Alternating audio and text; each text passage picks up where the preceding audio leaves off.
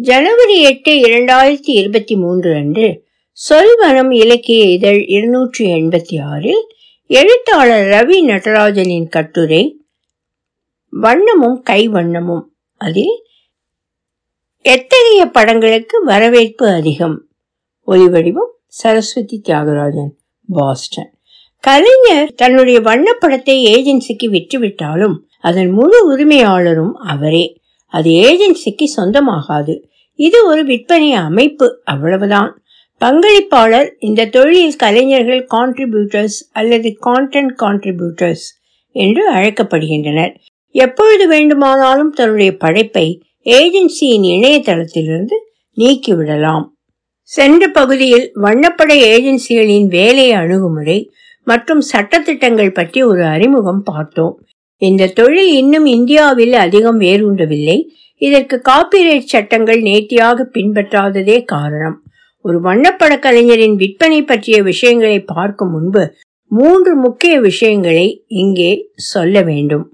ஒன்று கலைஞர் தன்னுடைய வண்ணப்படத்தை ஏஜென்சிக்கு விற்றுவிட்டாலும் அதன் முழு உரிமையாளரும் அவரே. அது ஏஜென்சிக்கு சொந்தமாகாது. இது ஒரு விற்பனை அமைப்பு அவ்வளவுதான். பங்களிப்பாளர் இந்த தொழிலில் கலைஞர்கள் கான்ட்ரிபியூட்டர்ஸ் அல்லது கண்டென்ட் கான்ட்ரிபியூட்டர்ஸ் என்று அழைக்கப்படுகின்றனர். எப்பொழுது வேண்டுமானாலும் தன்னுடைய படைப்பை ஏஜென்சியின் இணையதளத்திலிருந்து நீக்கிவிடலாம். ஏஜென்சி ஒரு வண்ணப்படத்தை விற்கும் பட்சத்தில் அதை யாருக்கு விற்கிறோம் எதற்காக விற்கிறோம் எத்தனைக்கு விற்றோம் என்ற விவரங்களை பங்களிப்பாளருக்கு கொடுக்க வேண்டியதில்லை. இதனால் இன்று வரை என் வண்ணப்படங்களை யார் பயன்படுத்துகின்றார்கள் என்று எனக்கு தெரியாது.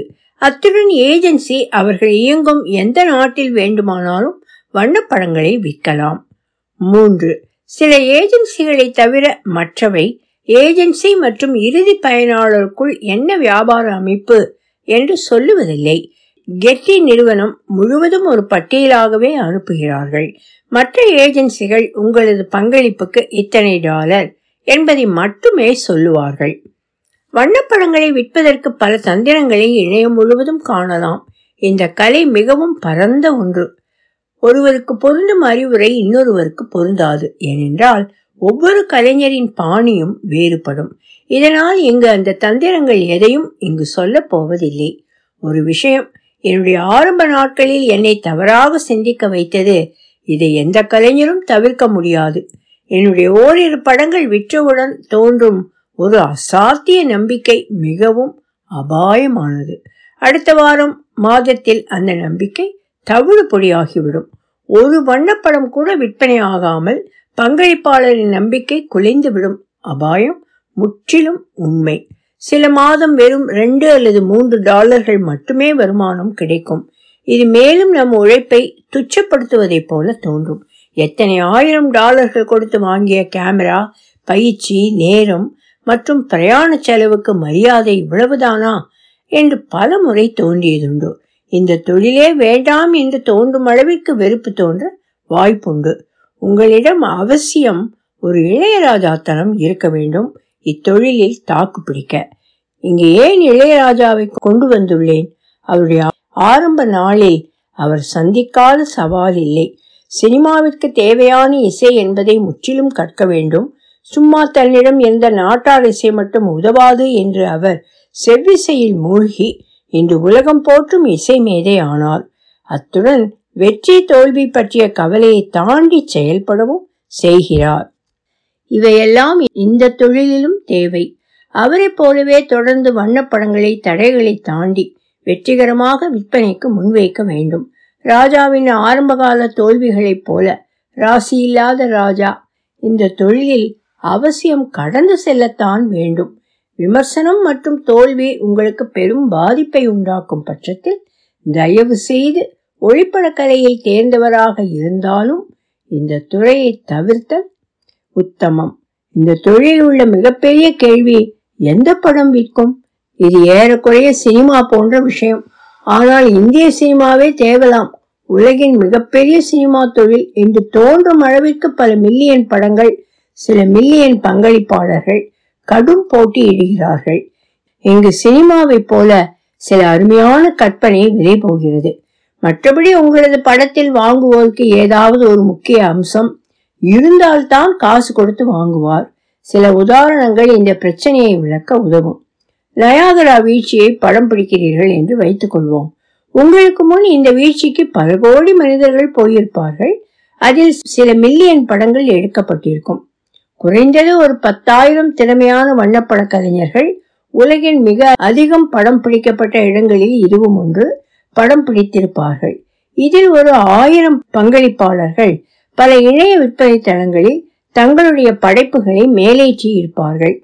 நீங்கள் நேற்று எடுத்த நயாகரா வண்ணப்படம் எப்படி இத்தனை போட்டியில் தனித்து நிற்கும்?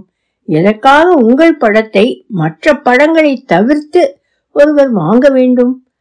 கடற்கரைக்கு செல்லுகையில் அங்கு சூரியன் மறையும் தருவாயில் சிவப்பு மற்றும் தங்க நிற அலைகள் உங்களை படம் பிடிக்க தூண்டுகிறது என்று வைத்துக் கொள்வோம். இது நயாகரா வீழ்ச்சியே பரவாயில்லை என்று தோன்றும் அளவிற்கு படம் பிடிக்கப்பட்ட ஒரு காட்சி. அத்துடன் உலகின் பல கோடி கடற்கரைகள் இருக்கின்றன. மற்ற விஷயங்கள் முன்னே சொன்ன நயாகரா உதாரணம் போல பொருந்தும். உங்களது கடற்கரை வண்ணப்படம் கவனிக்கப்படும் சாத்தியம் நயகரா வீழ்ச்சி படத்தை விட மில்லியனில் ஒரு பங்கு என்று தாராளமாக சொல்லலாம். உங்களை சுற்றி கவனியுங்கள் அந்த சூரியன் மறைகையில் எத்தனை திறன் பேசிகள் நீங்கள் மலைப்பகுதியில் ஒரு விடுமுறைக்காக செல்கிறீர்கள் என்று வைத்துக் கொள்வோம் அங்குள்ள அமைதியான சூழல் இயற்கையின் அழகு எல்லாம் உங்களை படம் எடுக்க தூண்டுகிறது என்று வைத்துக் கொள்வோம் பெரும்பாலும் இந்த வகை படங்கள் சில முகநூல் பங்கீடுகளோடு தூங்கும் படங்கள். சில படங்கள் உங்களை இணையதளத்தில் மேலேற்றி விற்கும் அளவிற்கு அருமையாக வந்துள்ளது என்று வைத்துக் கொள்வோம். மலைப்பகுதி என்றவுடன் பெரும்பாலும் அது அஸ்ஸாமில் அல்லது கர்நாடகாவில் அல்லது இங்கிலாந்தில் எங்கு எடுத்தாலும் வேறுபாடு சொல்வது கடினம். இவ்வகை படங்கள் ஒரு தனி கதையை சொல்வதாயின் விற்கும். இல்லையேல் இணையத்தில் தூங்கும். கடற்கரை படத்தை விட சற்று விற்க வாய்ப்புண்டு. அவ்வளவுதான். இவ்வகை படங்கள் விற்பதற்குள் நம்மாயுள் முடிந்துவிடும். எந்த மாதிரி வண்ணப்படங்கள் விற்கும்? இதற்காக உலக பயணம் செய்து வண்ணப்படங்களை எடுக்க வேண்டுமா? எப்படி வாங்குவோரின் கவனத்தை கவர்வது? இது போன்ற கேள்விகளுக்கு எளிமையான பதில்கள் கிடையாது. இருந்தால் இன்று வண்ணப்பட வியாபாரத்தில் பலரும் கோடீஸ்வரர்களாகி இருக்க வேண்டும். அடிப்படையில் ஒரு நல்ல வண்ணப்படம் அதை வாங்குவோரின் ஏதோ ஒரு தேவையை பூர்த்தி செய்ய வேண்டும். அவ்வளவுதான். ஆனால் அந்த தேவை என்ன என்பதை ஏஜென்சிகளே ஒரு குத்து மதிப்பாகத்தான் சொல்கின்றன. சில ஏஜென்சிகள் தங்களுக்கு தேவை என்று சமீபத்தில் இரண்டாயிரத்தி இருபத்தி இரண்டு கேட்கும் வண்ணப்பட வகைகள் மன உளைச்சலுக்கு ஆளாகி தவிப்பவர்களின் நிலையை விளக்கும் படங்கள். பங்கு சந்தையில் மேலும் கீழும் போகும் பங்கு விலையை சித்தரிக்கும் படங்கள். கோவிட் கால ஷாப்பிங் விளக்க படங்கள் ஒரு நகரத்தின் இரவும் பகலும் சித்தரிக்கும் வண்ணப்படம். வீட்டிலிருந்து இயங்கும் வியாபாரம் அலுவலகம் பற்றிய வண்ணப்படங்கள். செல்ல பிராணிகளை கொஞ்சும் படங்கள். சேவையை பாராட்டும் படங்கள். புதிய வகை வயதானவர்களின் வண்ணப்படங்கள். உதாரணம் எண்பத்தேழு வயதில் மலையேறும் மனிதர். சூழல் பாதுகாப்பு பற்றிய வண்ணப்படங்கள். இப்படி ஒரு டஜன் பட வகைகளை ஏஜென்சிகள் அடுக்குவது வழக்கம். இதை எப்படி புரிந்து கொண்டு படம் பிடிப்பது? இவற்றில் நமக்கு எது சாத்தியம்? ஏஜென்சிகள் முன்வைக்கும் வகைகளில் அவசியம் குறைகள் உண்டு. பெரும்பாலும் இந்த வகைகள் அடுத்த ஆறு மாத ஏஜென்சி தேவைகள். இதை நம்பி படம் எடுத்தால் ஃபேஷன் போல மாறிவிடும். இந்த உலகில் உங்களது உழைப்பு வீணாகிவிடும். கோவிட் கால படங்கள் இன்னும் சில ஆண்டுகளில் மறக்கப்படும். காலத்தை தாண்டி பயன்தரும் வண்ணப்படங்களே பங்களிப்பாளருக்கு நல்லது. உதாரணத்திற்கு ஒரு பங்களிப்பாளர் பிறந்த குழந்தையின் பிஞ்சு கால்கள் இரண்டை மட்டும் படம் எடுத்து மேலேற்றினார்.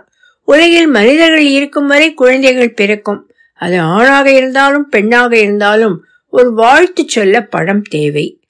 அலுவலகத்தை விட்டு ஓய்வு பெறும் ஊழியர் ஒருவரை படம் எடுப்பதற்கு பதில் அங்குள்ள ஓய்வு வாழ்த்து அலங்காரத்தை படம் எடுப்பது உத்தமம். அழகான இந்த படம் ஒரு ஆண் அல்லது பெண் ஓய்வு பெறும் தருணத்தில் வாழ்த்து அனுப்ப தோதாக இருக்கும். அழகான பூனை மற்றும் நாய்க்குட்டி படங்கள் எப்பொழுதும் வரவேற்பை பெறும்.